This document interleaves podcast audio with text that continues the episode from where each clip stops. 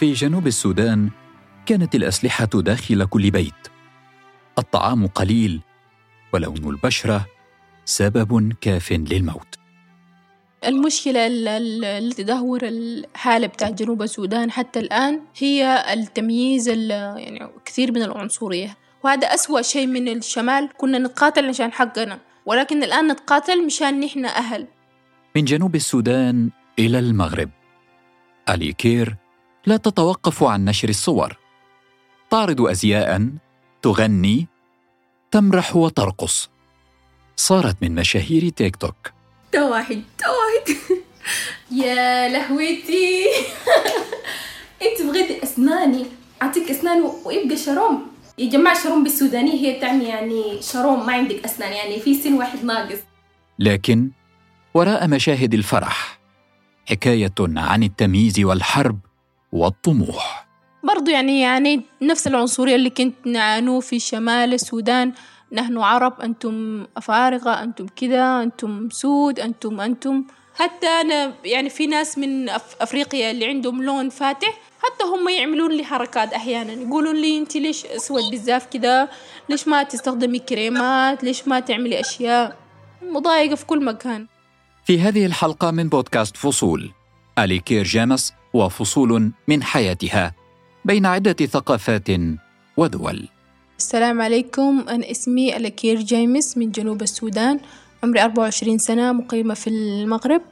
أعد هذه الحلقة عبد العالي الزهار وأنا أحمد خير الدين. مع نروي فصول الحكاية.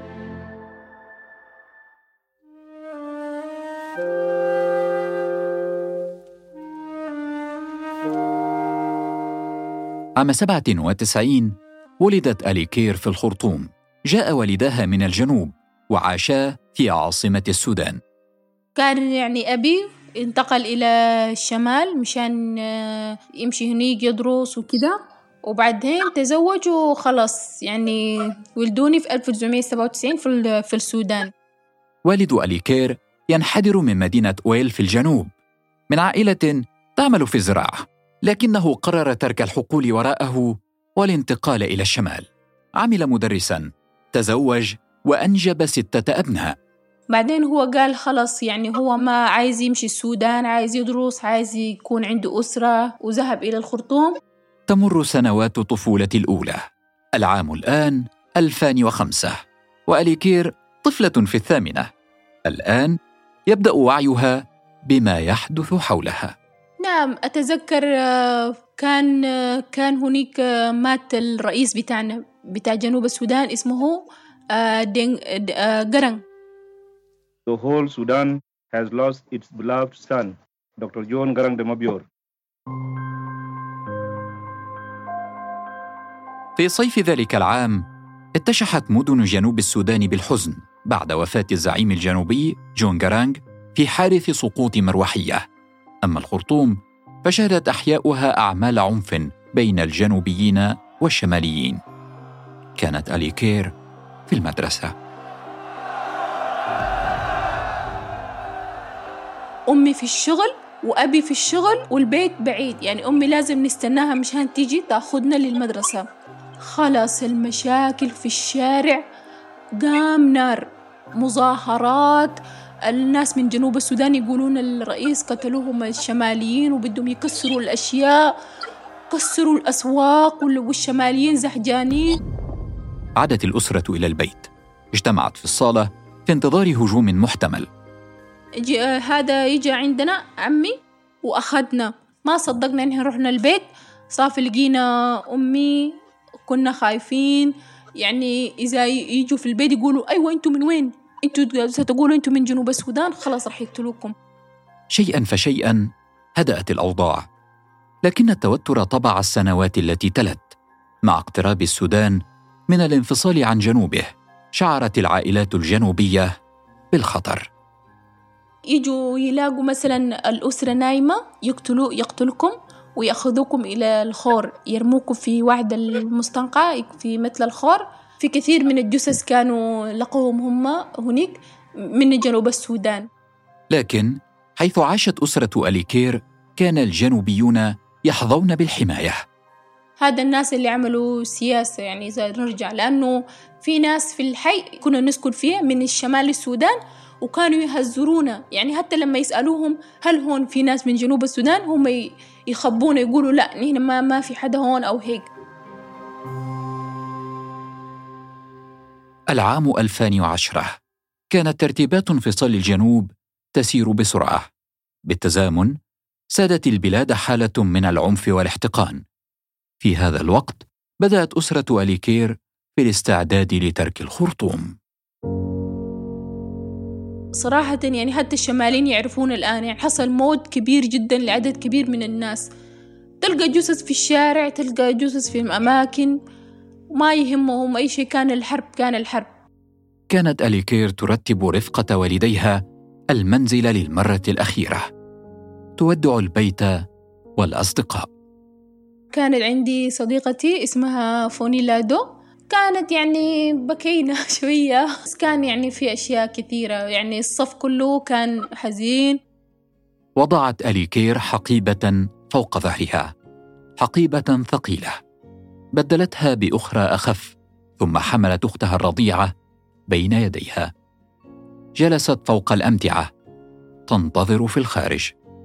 بينما تتبادلان العناق كانت والدتها تحاول إفهام جارتها استحالة العيش في الخرطوم. صرخت الرضيعة بين أيدي أليكير. كان صوتها إعلانا بضرورة المغادرة. الجار جارتنا يعني وجعت قلبها جدا لأنه أمي كانت يعني هي علاقتها مع أمي جدا حلو وهي تحترم أمي كثير. يعني لما إحنا كنا رايحين يعني زعلت زعلت بزاف. وتقول لنا ليش أنتوا عايزين تمشوا؟ تعالوا صبروا كل شيء حيكون بخير. بس إحنا ما قدرنا عشان الحرارة بتاعت نشوف أخو أمي مثلا تشوف أهلها هيك يموتوا وأشياء هيك. الحرارة في القلب قالت أحسن أنا أموت في بلادي بين أهلي ولا إني أموت هنا يعني مع عيالي في في وسط الغربة. بعد رحلة طويلة محفوفة بالمخاطر وصلت الحافلة إلى جنوب السودان إلى مسقط رأس والدتها مدينة واو. وناس يحكوا لنا الأشياء اللي تعرضوا لها في الشوارع في الطريق ولكن يعني أعتقد إنه نحن كان يعني حالفنا الهض وكان وصلنا عادي نرتاح في الطريق يجي الحافلة نرتاح ننام. يعني لما يجي في الحافلة كل الناس تنزل وتنام. بكرة الصباح جدا يطلعوا ويمشوا تاني. في جنوب السودان كانت الأوضاع صعبة. لما كنا في الشمال يعني كنا ندرس كنا الشمال شوية متطور عن جنوب يعني جنوب وضعه صعب جدا ماديا هناك الفقر كثير.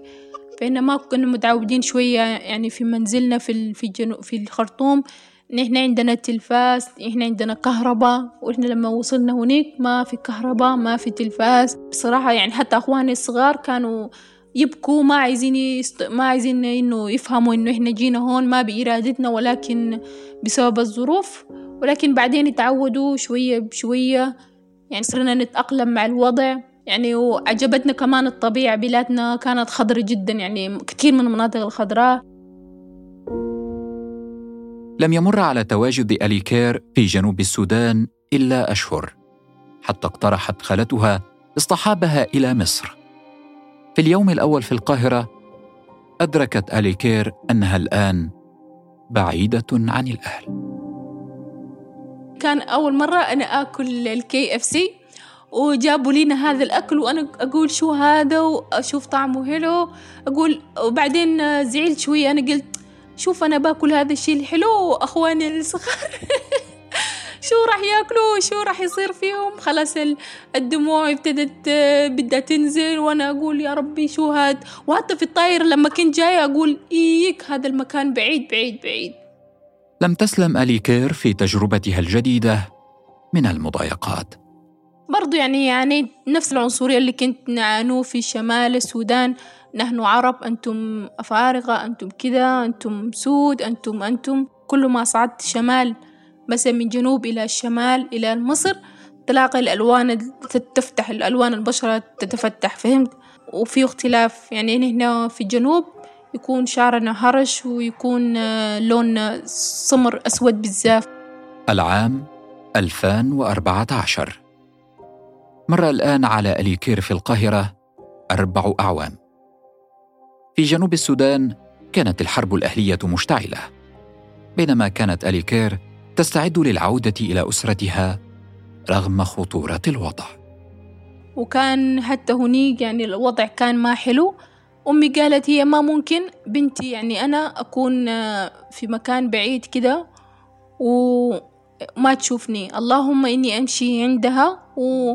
ونجلسوا مع بعض والقدر الله اللي راح يكتبوا علينا يكتبوا علينا لأنه يعني هي أنا عزيزة عليها وأنا كأنه أنا أملها الوحيد.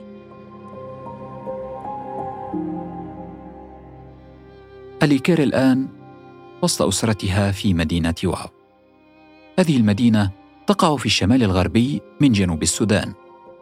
على أليكير الآن أن تعتاد الوضع الجديد. الأسلحة في كل بيت. والطعام قليل. ولون البشرة هنا أيضا. سبب كاف للموت في الحرب الدائرة بين القبائل المتصارعة على السلطة.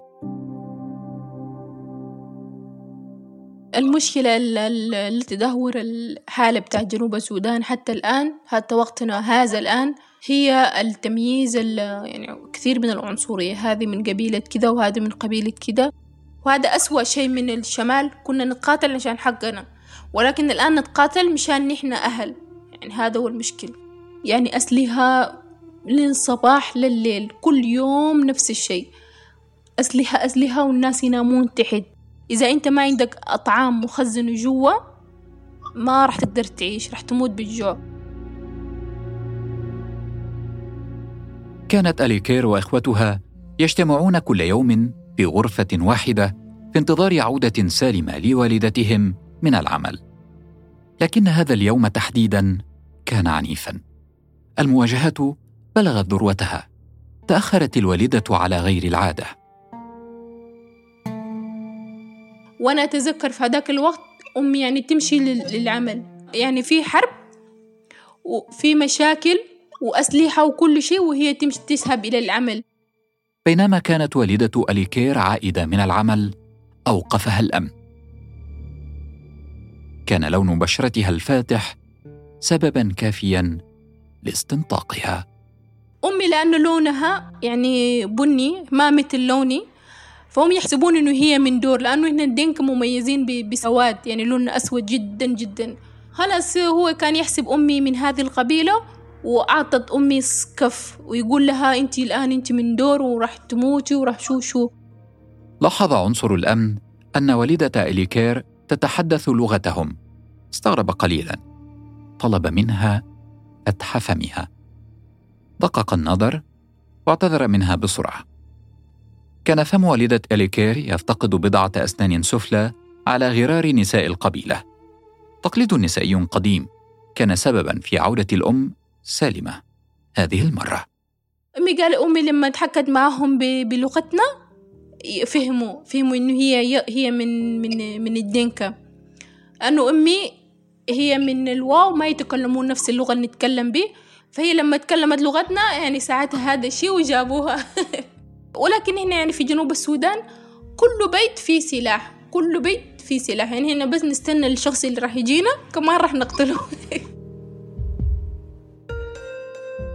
بعد أعوام سيكون لأليكير موعد آخر مع السفر. هذه المرة نحو المغرب. صراحة يعني أنا كان كنت عايزة أصير يعني طبيبة. حتى حلمي هذا حتى هذا حلمي من لما كان عندي 14 لحد جيت هنا للمغرب 2019 ولكن ما قدرت إني آخذ الطب مع الأسف ودخلت كلية آداب ولكن كان حلمي إني أكون طبيبة. سافرت أليكير إلى مدينة أجادير جنوبي المغرب بعد حصولها على منحة دراسية. ثم انتقلت بعدها إلى الرباط. لم تخلو تجربتها الجديدة من صعوبات. أنا بس بحثت يعني بحثت أونلاين عن المغرب يعني وجدت إن هي دولة إسلامية ودولة عربية وكان يعني كنت أظن إن هم يدرسون اللغة العربية يعني في الجامعات. ولكن وجدت إن هم يعني اللغة الفرنسية هي المسيطرة هذه كانت أول صعوبات. تاني صعوبات هي كان ما بفهم الدارجة لأنه أنا أتكلم اللهجة السودانية. لم تسلم أليكير بقدومها إلى المغرب. من مضايقات بسبب لون بشرتها. السخرية لاحقتها إلى الجامعة وفي أماكن متفرقة. كنت أتلقى مضايقة لأنه أحيانا في المدرسة يعني يقوم الطلاب المغاربة بالسخرية من من البشرة السوداء يقولوا عليهم عزية. حتى أنا يعني في ناس من أفريقيا اللي عندهم لون فاتح حتى هم يعملون لي حركات أحيانا. يقولون لي أنت ليش أسود بزاف كده ليش ما تستخدمي كريمات؟ ليش ما تعملي أشياء؟ مضايقة في كل مكان. يتنمروا علي كثير حتى في مواقع التواصل الاجتماعي. يعني لما فتحت مواقع التواصل الاجتماعي عشان عندي يوتيوب وعندي تيك توك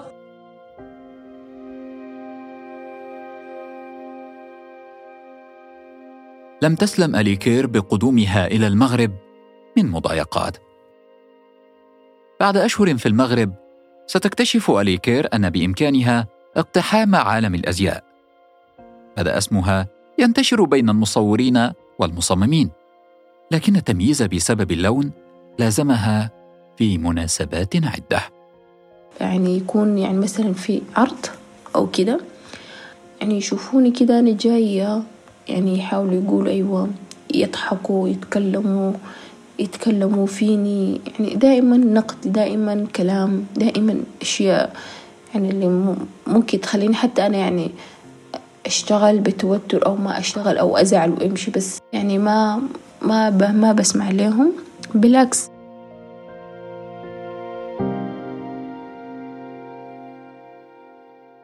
كانت بدايات أليكير في عرض الأزياء حافزا لكسر حاجز الخوف أمام الكاميرا.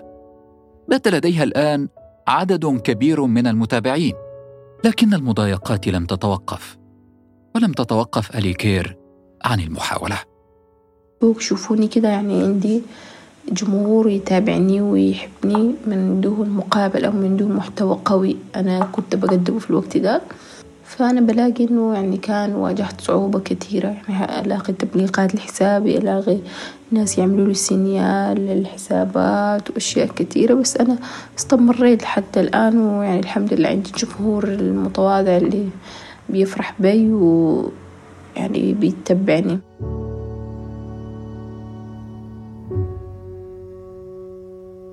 في سعيها لتغيير وضعها ووضع أسرتها تحاول أليكير أن تفهم.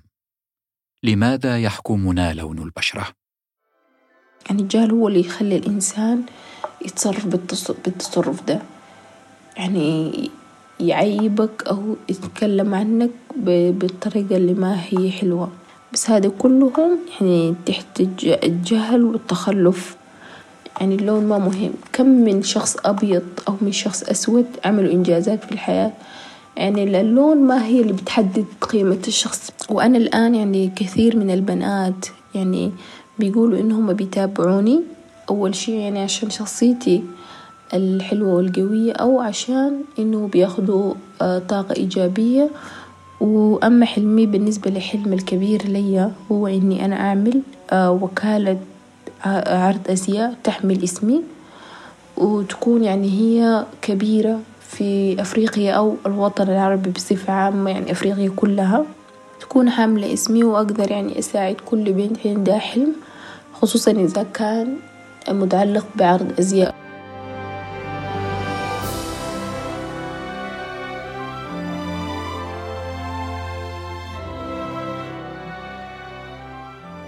كانت هذه حكاية أليكير وحلمها الذي اتسع ليشمل رغبة في مساعدة فتيات أخريات على تحقيق أحلامهن. هذه تحيات عبد العالي الزهار وأنا أحمد خير الدين. مع نروي فصول الحكاية. بودكاست فصول. اشترك في الحرة بودكاست على أبل بودكاست وجوجل بودكاست وتابعنا على سبوتيفاي يوتيوب وساوند كلاود. كما يمكنك الاستماع إلينا على راديو سوا.